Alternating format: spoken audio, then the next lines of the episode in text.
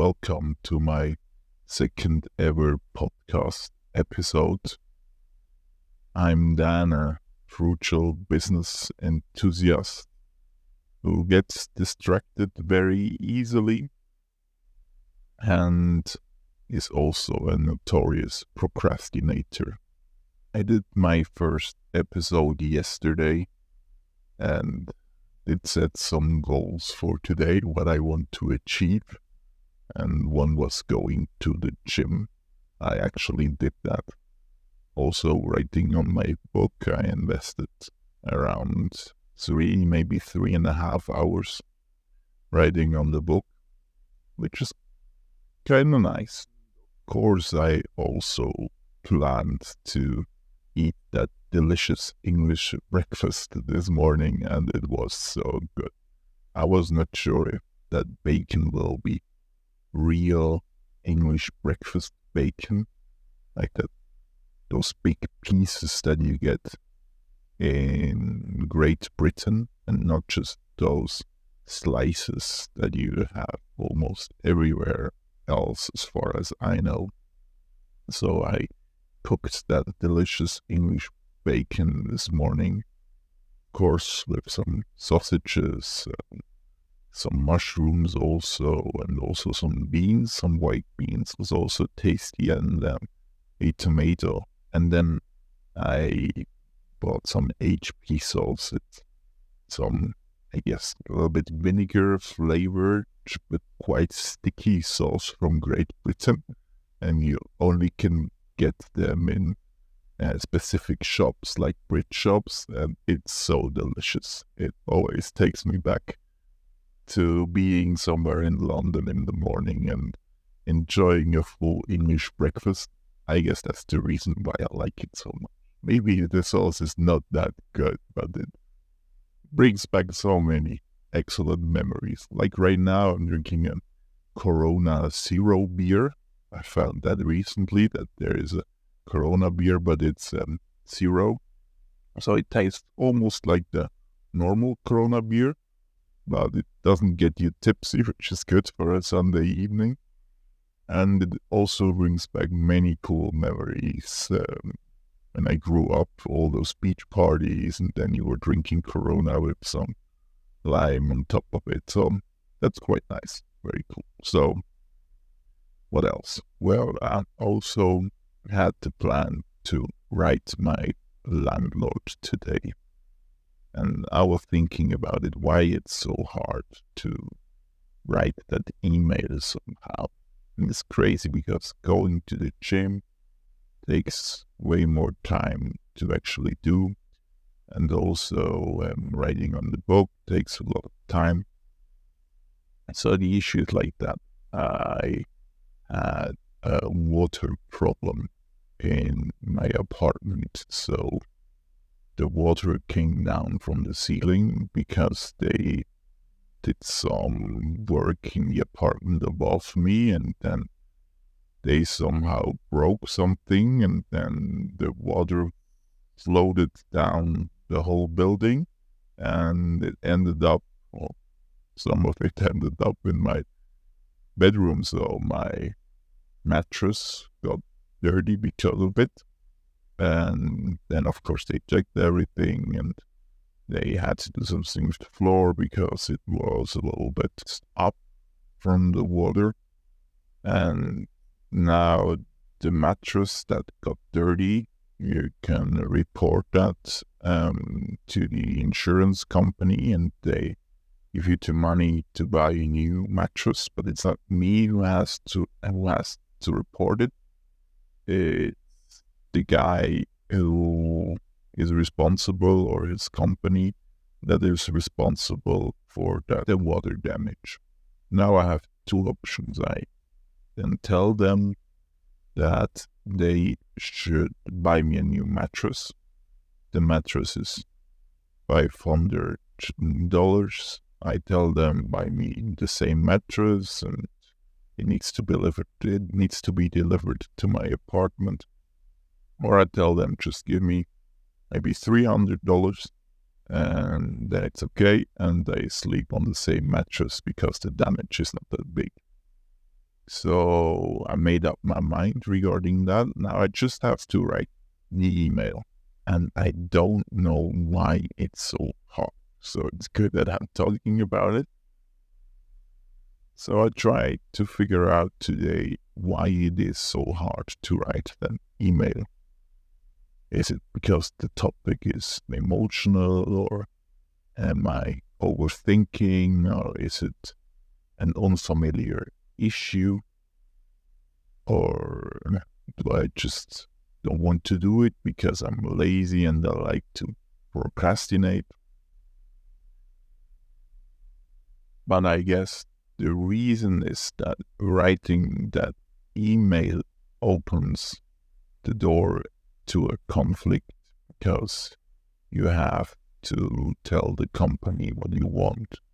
Maybe they don't want to give you the amount of money that you want or don't solve, they don't want to solve the issue the way you want it to be solved. So that opens the door for a conflict maybe I just don't want to have conflict in a private matter. So I don't have problems with conflicts at all in a business setting because they are always rational most of the time, or you can always um, bring them down to rational arguments, even if it gets emotional. And it's actually quite interesting to solve conflicts in the business context and you grow from solving them. But I try to have not that many conflicts in the private area. So I would say I'm not very agreeable when it comes to business decisions that I don't like. But when it comes to private matters, I like harmony and not too many fights also in relationships. Sum it up, I did not write the email today, of course, because I was busy eating English breakfast and going to the gym and writing my book. So I did not have the time. It was maybe 15 minutes to write that email. So my goal for the next week will definitely be to try to write that email. I will try, I guess, to reframe the situation and see it more as a clear communication and not a confrontation. Yeah, yeah. I will do it next week, I promise. I guess there is also an additional reason. So, the guy that came to the apartment after the incident is the guy responsible for that water damage, and he has just a small firm, and he told me that depending on the amount I want because of that issue, he's going to report it to his insurance company, or he's not going to report it because when you report it, then the amount you have to pay for the insurance goes up in the future. So you always have to think about should I report it or should I not report it? And he was just such a nice guy with his small firm. And yeah, that's maybe the more emotional part of it because I don't want to hurt his firm. I don't want him uh, that it costs him too much. So maybe that's also another side of the coin why it's difficult to write that email.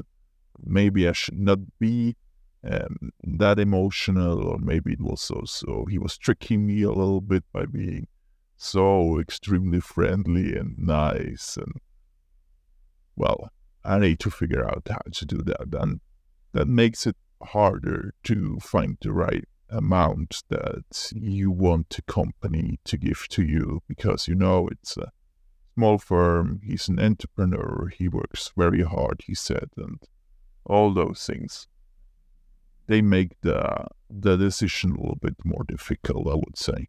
Yeah.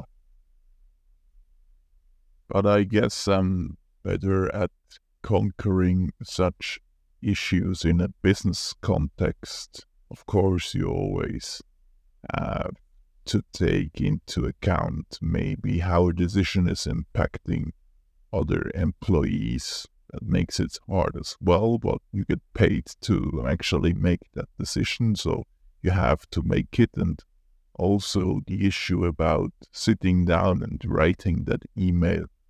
It's easier for me. I always think about, I call it a frog that is lying to itself for a cookie. So, what do I mean by that? So, about the frog, I always think if it's my job to eat a frog, then I should do that first thing in the morning. And if it's my job to eat two frogs, I should eat the bigger one first. Not always easy, but I try to do that. And also, when I don't like the process of eating that frog, I just try to tell myself how much I like eating that frog. And then with time, it, get e- it gets easier and to actually eat it. And then in the end, to, I guess, to release some dopamine, I try to think about eating a cookie to treat myself, not actually eating a cookie, but I'm thinking about eating a cookie. And one of those parts either thinking about eating the frog or pushing myself by saying, oh, I like to do that so much, although it's not true, or treating myself in the end with an imagined cookie helps me to get things done from time to time. So I was listening to the podcast I recorded yesterday, today in the gym, and I tried to be a little bit more structured today. I hope that worked out somehow. I tried to improve now every day when I'm recording, or every week or month or year. We'll see how it goes. So, but let's set some goals for tomorrow. Uh, really want to get up early in the morning. Let's say 4.30 would be cool. And doing a workout, having a decent breakfast because it's going to be a very intense day. It's budgeting the season in the office, so planning the next year how much money we are going to spend to invest and how much money we want to earn. And I maybe should take that start of the budgeting season to think about my goals for the next year as well. So always in the end of the year, I think about what I want to achieve in the next year. And I guess this year I should start a little bit earlier because when I look at the list, what I wanted to achieve this year, it's not really good.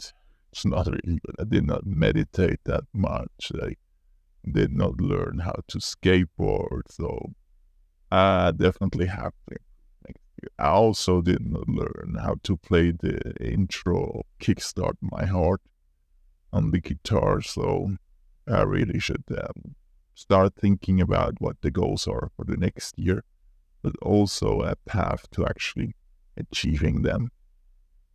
Well, what else? Maybe regarding podcasts. I could say I tried to make a podcast every day, but I guess that's not going to work out.